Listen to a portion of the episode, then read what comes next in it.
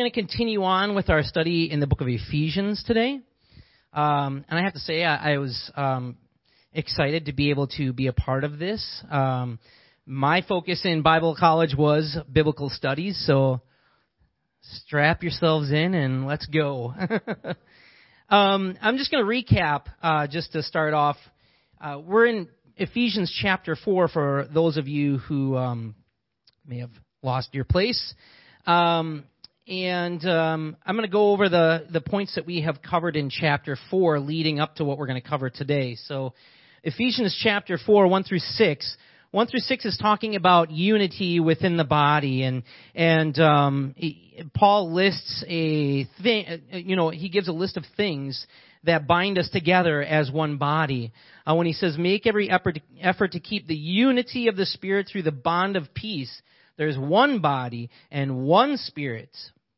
Just as you were called to one hope when you were called, one Lord, one faith, one baptism, one God. So he gives this list of things that bind us together um, as one body of Christ.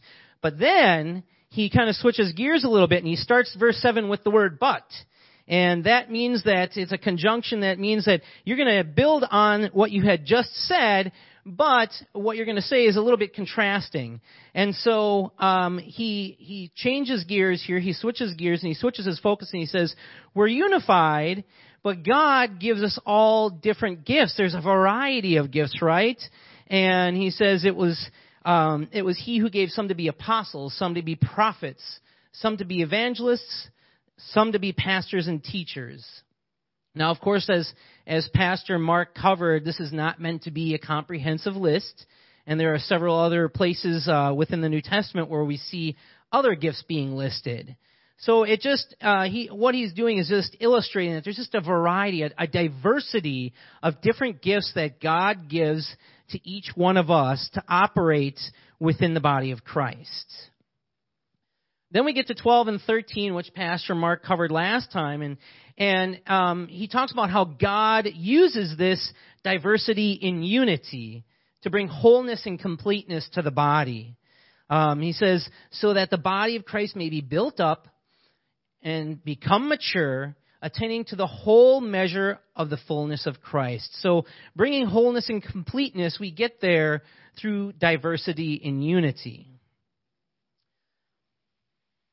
This week we're going to be looking at verses 14 through 16 in chapter 4 of Ephesians. Uh, in 14 and 16, Paul describes what a healthy and whole church should really look like. So I'm just going to read um, Ephesians chapter 4, starting in verse 14. If you have your Bibles, please feel free to follow along. Then we will no longer be infants, tossed back and forth by the waves, and blown here and there by every wind of teaching and by the cunning and craftiness of men and their deceitful scheming. Instead, speaking the truth in love, we will in all things grow up into Him who is the head, that is, Christ. From Him the whole body, joined and held together by every supporting ligament, grows and builds itself up in love as each part does its work. So Paul describes the ultimate outcome of God working through diversity in unity in the body of Christ. And that ultimate outcome is that the church becomes stable and it no, no longer just survives, but the church thrives. The section of Ephesians that we're covering today is linked to that last section that, that Paul builds on the idea of maturity in the church. He began that in, in verse 13, right? So in verse 13, he mentions that God brings us to a state of completeness and wholeness, and that's through each part of the church operating in the di- diverse gifts that he has given to us. And as we are being completed, Paul says that we will attain to a mature man or woman in Christ. So now, Paul describes what should change as we mature, or the change that happens when we mature in verse 14. He says, then we will no longer be infants, right? We will no longer be infants in our faith, tossed back and forth by the waves, and blown here and there by every wind of teaching, and by the cunning and craftiness of men and their deceitful scheming. So according to Paul, infants or infants in the faith are tossed back and forth by the waves, blown here and there by every wind. And obviously, um, this is a reference to sailing. And we kind of get this image of, in our minds, or at least I do, of a ship uh, getting, it's out at sea and it gets caught in a storm. And even we can kind of imagine, uh, you know, there were several references to the disciples being in a ship and getting caught in a storm, and Paul being on a ship and getting caught in a storm. So this seemed to be fairly frequent back in, in the New Testament days. Uh, but we get this image of a ship at sea getting caught in a storm, and as the wind and the waves batter the boat, perhaps an inexperienced sailor might easily become frightened. Uh, he or she may become disoriented and, and really just get thrown off course, right? So, what things does Paul say can act as wind and waves in the lives of believers? Paul says here that their, their teachings um, and the cunning and craftiness of men and their deceitful scheming. So, as I was studying and I was reading, uh, reading um, a commentary on this uh, on, on this particular passage of Scripture, I came across a, a quote that I wanted to share with you because I thought it was very fitting for describing what Paul is talking about here. He says that Christians were realizing already back in Paul's day, in the first century church, that they had to keep an even keel against every wind of doctrine. The unsteady and rudderless could easily be turned from their course. Now I'm going to take a moment and compare Ephesians to the letter of Colossians because a lot of people um, feel that Colossians is a companion letter to Ephesians. And it's called that because in the letter of Colossians, Paul addresses many of the same concerns um, and even uses some of the same language and imagery as he does in Ephesians here. So I'm going to read to you a passage from Colossians coming from Colossians chapter 2, um, beginning in verse 16. And here, Paul describes some of the teaching and the deceitful, scheming, crafty men that Christians were facing even back in Paul's day.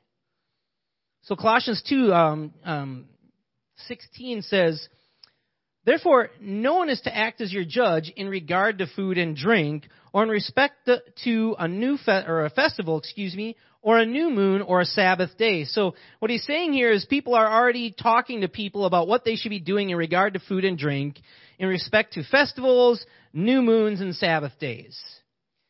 Things that were uh, a mere shadow of what is to come, but substance belongs to Christ.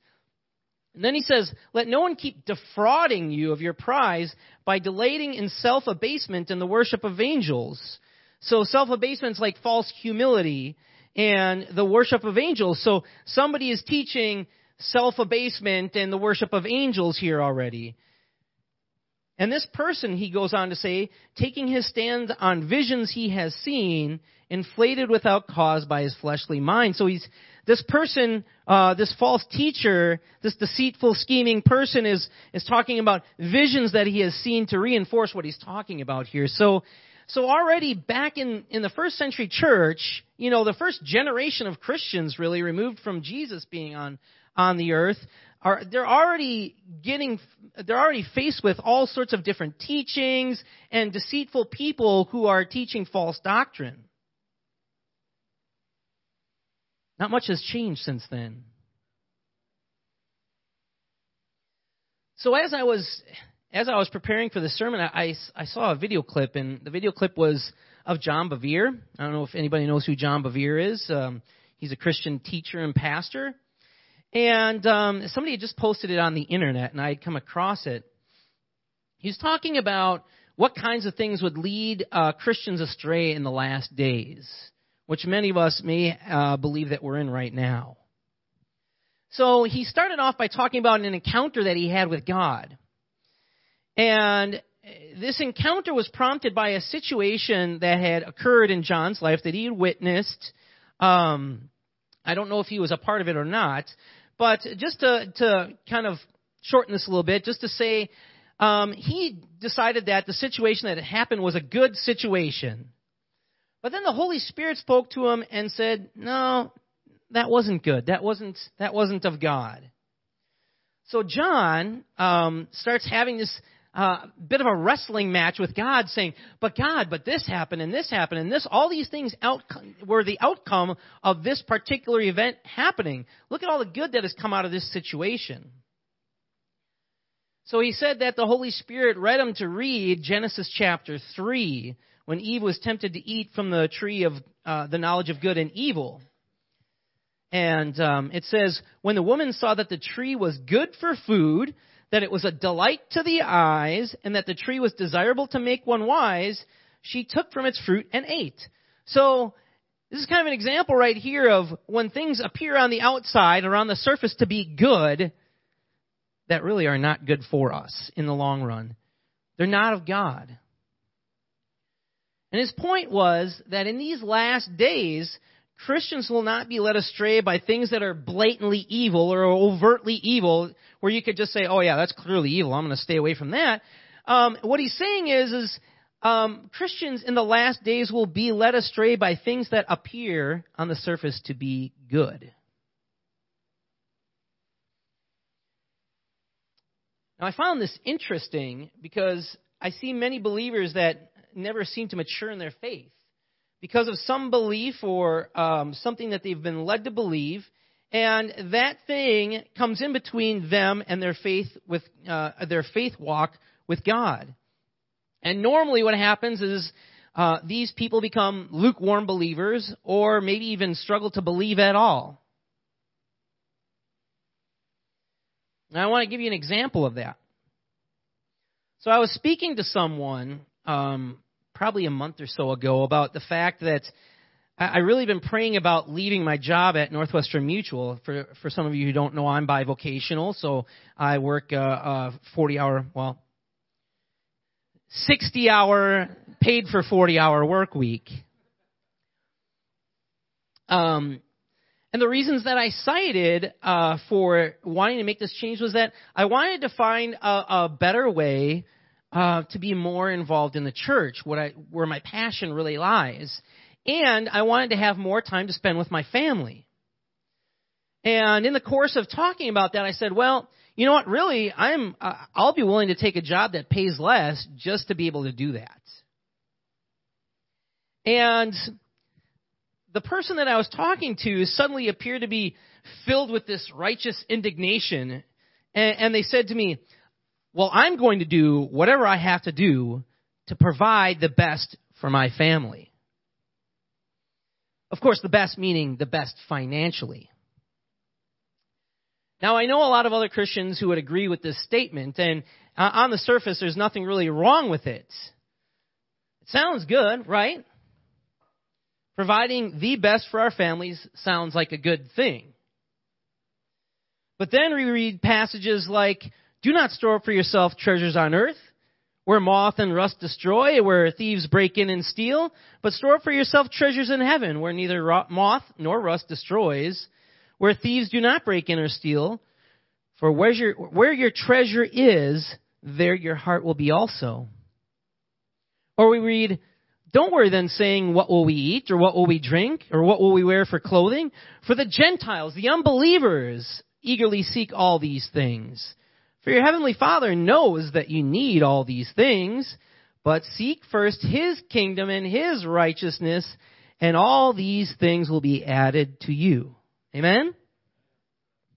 So when we say we want to provide the best for our families financially, it seems good on the surface, and many people would say, oh yeah, I want to do that too. But there are dangers in that. And that's why we have to be anchored in God's Word and know what God's Word says. There are dangers. Working long hours takes away from time with God and time with family, right? So in the long run, maybe, maybe you'll be able to buy, you know, a larger home or a nicer car or nicer clothes for your children. But does that, is that a substitute for you being present in their lives? Having interaction with them, spending time with them, is that a substitute? Another danger stress. People at work a lot are stressed. And stress wears you down, right? It steals your joy. God intends us to have joy. And when we're stressed, it's hard to have that joy and experience that joy. And then what happens is when you work so hard and you're so focused on a goal, sometimes that can overtake other priorities in your life without you even knowing it, right?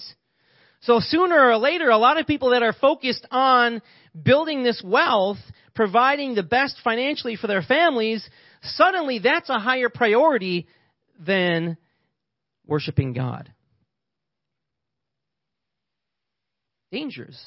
Things that are on, that on the surface look good, sound good, but aren't necessarily good according to the Word of God.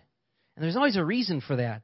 God just doesn't just prohibit us from doing things just because. There's always a practical application. There's always something in our lives that God wants that He knows is better than what we're looking for. So Christians who have not attained um, the level of maturity in their faith that Paul is referring to here will be tossed back and forth by the waves, blown here and there by every wind of teaching. And then he says, and by the cunning and craftiness of men in their deceitful scheming. Cunning and craftiness of men in their deceitful scheming. Who are these people? I think they're more common, and we come in contact with these people more than we realize. Because these people are, are people who are, have either, number one, been, been misled themselves by some sort of teaching or doctrine or belief, and now are very passionate about it and are trying to mislead others, sometimes even unintentionally. Or, there are a lot of people out here that desire to be someone of importance or influence, right? And maybe they're not even called into a particular ministry or a particular office, but because of this desire, they take steps to get there anyways. Right?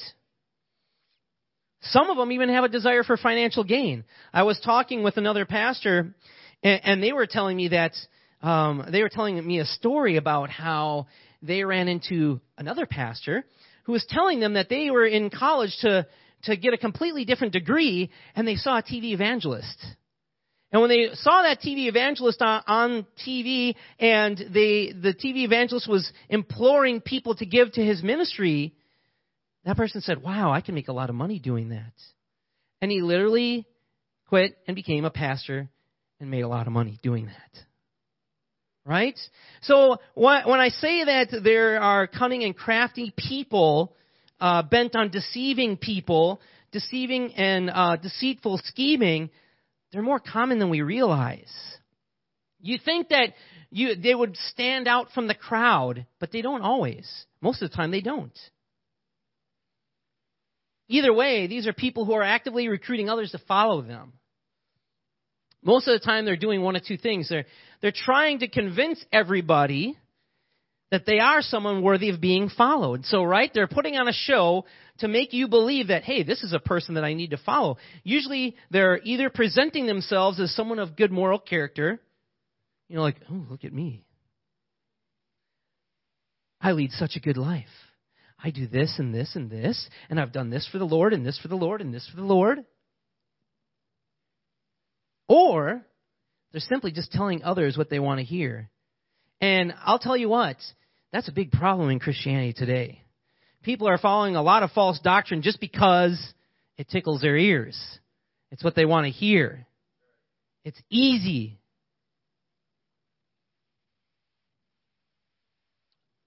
Another way that these people recruit other people is by convincing them that what they believe is right.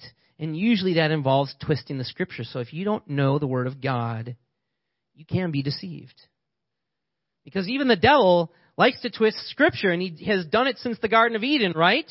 He did it when he was tempting Jesus, right? The devil knows the Word of God and he twists it. Not enough so that it's obvious, but enough so that it can lead you astray. So we should desire, according to Paul, to attain to a state of wholeness and completeness the state of maturity that Paul is describing here in Ephesians chapter 4. Because when we do, uh, we as believers will be stable and steady, and then the body of Christ will thrive. Amen? So let's go on to cha- uh, verse 15 in this chapter. It says, Instead of speaking the truth in love, we will in all things grow up into Him who is the head, that is Christ. Now notice here, Paul starts the verse, this verse, in my translation anyways, with the word instead. So he's providing an alternative. So instead of being infants, being a tossed to and fro, battered back and forth by the wind and the waves, we should be doing this. In other words, rather than being infants who are being buffeted by false teachings and teachers, now this is my paraphrase, speak the truth in love, and we will grow in all things up into Him who is the head, that is Christ. Speaking the truth. Notice here that he completely flips what he said before about the infants and what's happening to them. So instead of um, the deceitful teaching that he's talking about in the last verse, he says we should be speaking the truth. So instead of sh- uh, sharing and propagating uh, false teachings, we should be speaking the truth. And then he says, in love. Speaking the truth in love, the opposite motivation of the false teachers that Paul was referring to in the last verse. So, if we are infants in our faith and the things that are happening that Paul's describing here are happening to us, God really intends for the opposite to be happening. Now, when Paul talks about growing up into Him who is the head, he's not literally envisioning a body and a head disconnected and we're growing up into Him and attaching to Him. So don't, don't get the wrong visual there. Because when I first read that verse a, a while ago, I, that's the visual that I got is you know, that somehow there's this floating head and the body's kind of growing up and hoping to attach to it someday. Instead, what he has in mind here is something similar to Jesus' illustration of the vine, right? We all know the illustration that Jesus says of the vine. I am the vine and you are the branches. He who abides in me and I in him, he bears much fruit, for apart from me, you can do nothing. So the image of Jesus as the head here is similar to Jesus as the vine. Just as the vine supplies uh, life giving nutrients to the branches, the head, through the nervous system and nerves and all sorts of stuff that I don't know too much about, guides and directs the growth of the body as well as every other living activity. Right? So that's the image that he's painting here is that is that as we're um, speaking the truth in love, we're going to be connected to Jesus. He's going to be giving us life giving nutrients and directing all our activities. So, another quote that I wanted to share with you that I thought fit here really well this is um, by Francis Foulkes. says growth and indeed every activity of the members is from Him as a source and under His direction. The members can be healthy and strong only as each is dependent on Him. Amen? So, I don't know if you're ready for it, but I'm going to give you a little science lesson this morning. I had to look this up too, so um, we're all learning together. You ready?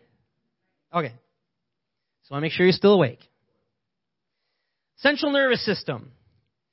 So the central nervous system, the, the primary part of the central nervous system is the brain. The brain is the co- control center for the body, right? So we have three parts to the brain the forebrain, the midbrain, and the hindbrain. The forebrain, the first part of it, is responsible for a variety of functions, including processing sensory information, thinking, perceiving, producing and understanding language, and controlling our motor function. That's the fore, forebrain. The midbrain is involved in auditory and visual responses, as well as motor function, too. The hindbrain, the third part of the brain, is responsible for controlling such automatic functions as breathing, heart rate, and digestion. That's pretty much everything, right? So everything is, is attached to the brain through the nervous system, and the brain is directing every single part of our body to work as it should. Whether it be a conscious function of the body, like talking, like language, or an unconscious part of the body, like simply breathing. Our brain is telling our lungs to breathe in and out. It's telling our heart to beat. As we're walking, our brain is telling each part of our, each muscle and each ligament how to move that we can walk. So this is kind of the picture that Paul is painting here of Jesus Christ and the church. And it fits really well with what Paul was talking about. Because he's talking about this unity and this diversity, right? Diversity and unity. So there's all these different parts. But Christ is directing their activities and their movement to make the whole body function. Right? So Paul elaborates on Jesus as the head of the body in the next verse. He says, From him, the whole body, joined and held together by every supporting ligament, grows and builds itself up in love as each part does its work. So from him, from him, the whole body, the source, Jesus, from him, the whole body. And each part of the body, according to Paul, is interconnected. They're, we're all connected to one another, whether we, whether we like it or not, whether we see it or not, whether we feel it or not. We're connected. It's a spiritual truth. It's not a physical truth. John and I are not Siamese twins. Although that would be interesting. But then we'd be hugging all the time.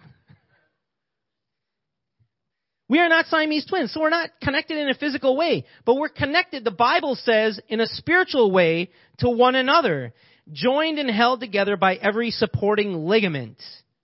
We are connected.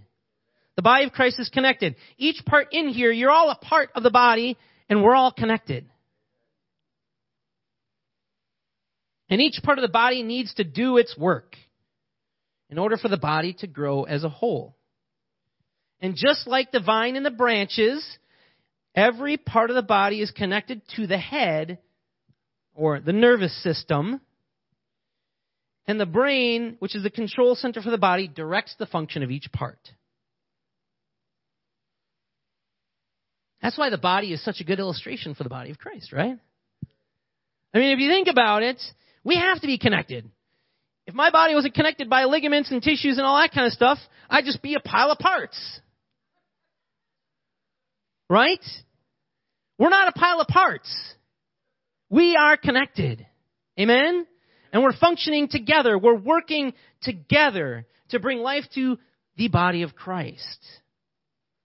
So this illustration kind of brings the chapter full circle as the image describes the body's diversity and unity, which Paul talked about before, as the body is one body but made up of many parts.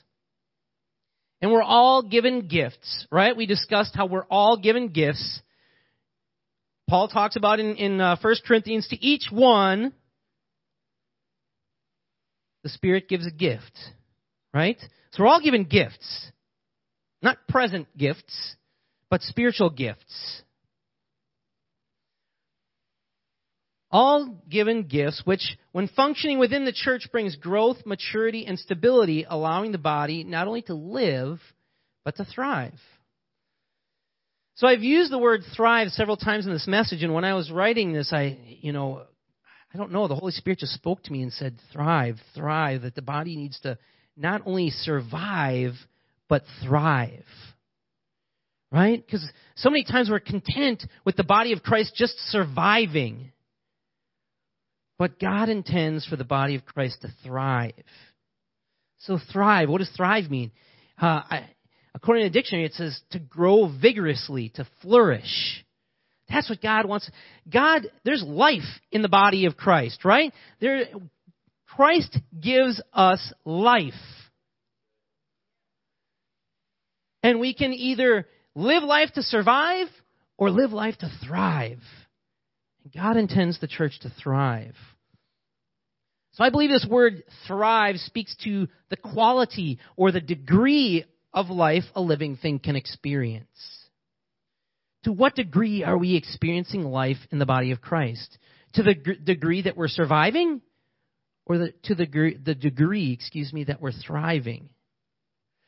A living thing can survive or merely remain alive, or it can thrive and it can flourish. Now, I'm gonna I'm gonna speak in just a physical sense here when I'm saying oftentimes we're we're talking about survival when we ourselves have physical parts or organs that are not functioning properly or, or not functioning at all, right? So when one part or organ is not functioning as it should, it affects the entire body, right? And so when we have an organ or part that's not functioning correctly, sometimes we're limited as to what we can do and to the degree in which we can experience life. And I'm talking in just a physical sense here because we're using an illustration of the body. But we're limited, right? So sometimes if something is not working within us, we're not talking about thriving anymore, we're talking about surviving. But if all the parts are functioning well, if all my parts are functioning well, and they're functioning together, as directed by my brain, which is the head, the whole body will flourish. It will thrive. So, what does a thriving body of Christ look like? I believe that it would have stable, consistent, mature believers. I believe that's the first thing. Believers who do not allow themselves to be influenced by bad teaching or by bad teachers, but would know God's Word, which is the truth, and use it correctly and responsibly to edify one another. Stable, consistent, mature then none of us would ever be thrown off course, right? We would all continue on our path and all paths lead to the same destination, which is Jesus Christ. We will all continue to follow that path as the Holy Spirit leads. None of us would be like this world, the physical world that we live in, or be influenced by it. As according to Romans 12, 2, we would all be being transformed by the renewing of our minds, right? That truth that, that Paul is talking about. God wants to see lives transformed, people transformed. Where we become new creatures in Christ, right? We're not the old anymore. We're the new, and we're being transformed. And then uh, in Romans eight twenty nine, he talks about God's ultimate goal for us is to be conformed to the image of His Son, Jesus Christ. So for those who he foreknew, he predestined to be conformed to the image of his son, Jesus Christ. So what Paul's talking about here is we're going to cling to the Word of God. We're not going to be led astray by false teachings or false teachers, but we're going to cling to the Word of God, the truth, and as we do that, we're going to continue to all move toward the same destination, which is Christ. And as we're walking along the way, as we're going along that path, we're all being transformed in the same way into the same image. What kind of unity do you think would exist if we were all traveling on similar courses to the same destination, being led by the same Spirit, knowing the same truth, and all becoming more like the one and only Jesus Christ. There'd be unity there, right? You couldn't help not be unified if we were all doing that. So I believe a thriving body of Christ, first of all, has to have stable, consistent, mature believers. And I believe that that's what Paul is talking about here. He repeats maturity. That's a theme here completeness, wholeness. it would be like we were all parts of the same body, right? We would be joined and held together in unity, like the body is held together by every joint and ligament. Amen? We may all be different parts, given different gifts to perform different functions, but all necessary and all contributing to the function and growth of the body as a whole. We need that. we would all be growing up into the same head or connected to the same head, which guides and directs the growth and activity of the body as a whole. So as we're operating in these gifts, and as we're experiencing this diversity and unity, and as we're, um, as God is working in us to mature us, to bring us to a place of completeness and wholeness, this is all being orchestrated from the head by Christ, directing all activities and all growth in the body. I believe that there would be abundant life in such a body. I believe that it would thrive as it did in the first century. Amen? And let's, you know, and anytime I think about the church and life in the church and activity in the church in the first century, I think about Acts chapter 2. You know, that uh, the last bit of chapter 2 that follows the day of Pentecost because it illustrates what the church could be. It says, Everyone kept feeling a sense of awe, and many wonders and signs were taking place through the apostles. And all those who had believed were together and had all things in common unity, operation of the gifts that God has given us.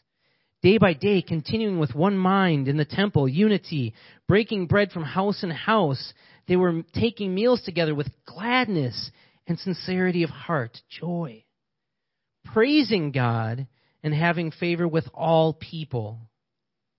And the Lord was adding to their number day by day those who were being saved. Growth, thriving, flourishing. That's the first century church. But here's what it's going to take each of us needs to stay on course and not be misled, right? We have to be become mature in Christ, not be infants being buffeted about by the wind and the waves of false teachings and false teachers. We've got to know the truth and stand on the truth, right? Only stable, mature, consistent believers can be used to help the body of Christ thrive.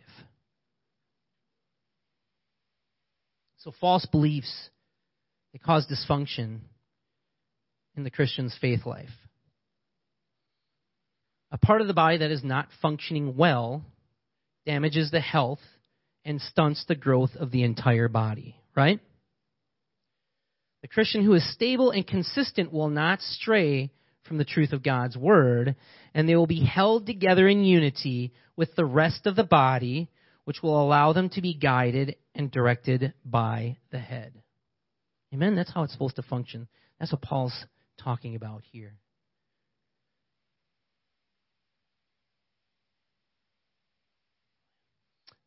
I think most of us who have read that passage in, in Acts, when we read that, well, at least when I read that, I'm kind of, you know, overcome with a, ver- a variety of emotions. Um, I'm moved by what happens there. I'm excited by what happens there. And I, I find myself imagining what it must have been like to be a part of what was going on in that church. Have you ever done that? The funny thing is, though, is that we all seem to kind of come back to reality as if it was just a dream or, or a fairy tale somebody was telling us. It's not a fairy tale, it's not a dream. I have to admit, I feel as though today's church is not really thriving as it was back then. Now, in this church, we're enjoying more life than the church, the body of Christ. But we have to remember, we're not just joined to the people in this room, we're joined to the bigger body of Christ. Amen? And I don't think the body is thriving right now. I think the body is barely surviving. But we need to see life thrive here in Portview Church. That's what, that's what we can do as believers. Amen? And then when people see what's going on in our church, it'll be like reading the Acts chapter 2. And they'll say, wow, man, what would it be like to be a part of that? And hopefully they'll be inspired and, and hopefully they'll be challenged. And hopefully that life will continue to spread from church to church, from denomination to denomination, from continent to continent, until the whole body of Christ is not just surviving, but once again is thriving. Amen? Do we want that? Do we want to see that? We all have to do our part, right? We all have to be the parts that God designed us to be. We all have to operate in those diverse gifts that God gave us, but operate together in unity, realizing we're all joined together as one body. We're all necessary. We're all needed. And if we're not operating as the part that God designed us to be and gifted us to be, that we're stunting the growth, we're damaging the health of the body as a whole. There's a little bit of a responsibility involved in that, right? I believe there is.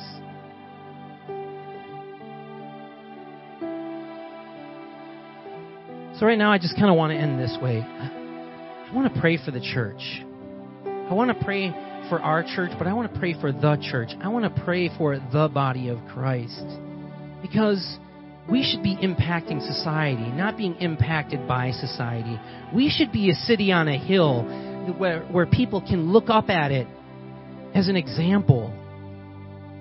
We should be that candle. We should be that light that people see and look to for hope, for an example.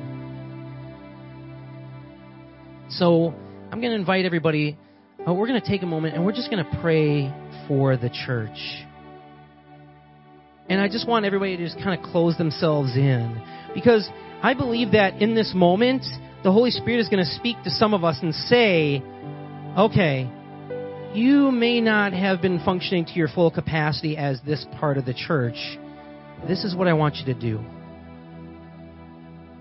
Or maybe you haven't seen how we're all attached and we're all joined and, we're, and you're missing the big picture. And to some of uh, some of you, maybe God will just inspire you to pray for the church or another person who may be struggling in their faith or or the the church, the global church as a whole, the body of Christ. But however the Holy Spirit leads you, let's just take a moment and let's all be our own individual diverse parts but functioning joined together in unity as a whole and let the head direct us in our prayer. Okay? Heavenly Father, we just we lift up the church to you right now and God, I know that I'm not alone when I read Acts chapter 2 and I see I see a church that's thriving. I see life, abundant life there, Lord God. Spiritual life. I want that. I want to experience that. I want to be a part of that. And God, I, I can't believe that you just intended that just for the, the apostles in, in that first century church, but I believe that according to Paul and his um, in chapter four of Ephesians, that you intend for us to experience abundant life. You you intend for the body of Christ to not just survive, but to thrive, O oh Lord. And God, we'd love to see that. We'd love to be a part of that. We'd love to experience that, oh Lord. Lord, I pray for anybody that you've spoken to this morning about being a stable, mature part of the body of Christ. And Lord, I, I pray that they would feel challenged. I feel I pray that they would feel a sense of responsibility, that they would now realize that that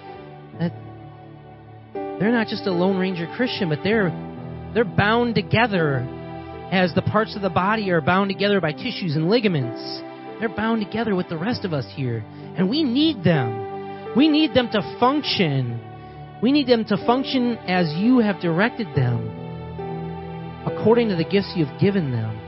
God, I pray that they would feel inspired. Lord, I pray for those who, who, who may not have the vision that you have for the body as a whole, and how we're all interconnected and we're all bound together in unity but functioning in diversity, and that it's not just about us and our personal salvation, but it's about the life of the body of Christ. that we're a part of something bigger, something greater. And God, you you just want to see that body thrive and, and impact the world in a life giving way. God, we pray for our church here, oh Lord God. We pray that you just continue to move in Christ. As we are growing up into you, I pray that you would direct all of our activities,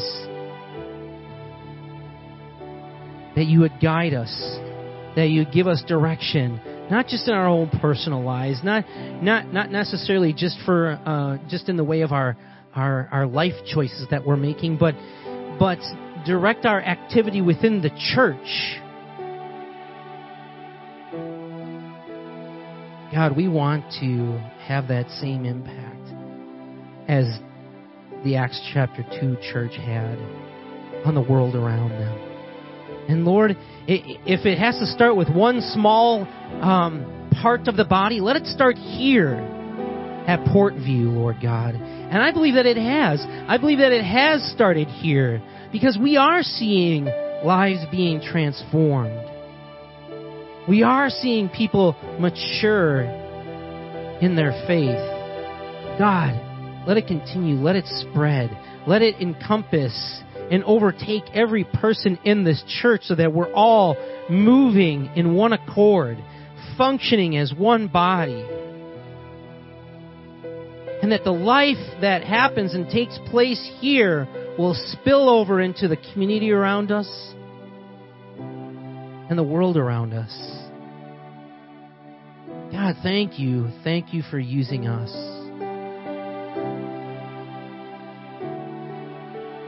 Lord, I pray you just bless each one. I pray that they would be inspired um, by your word today. This is your word.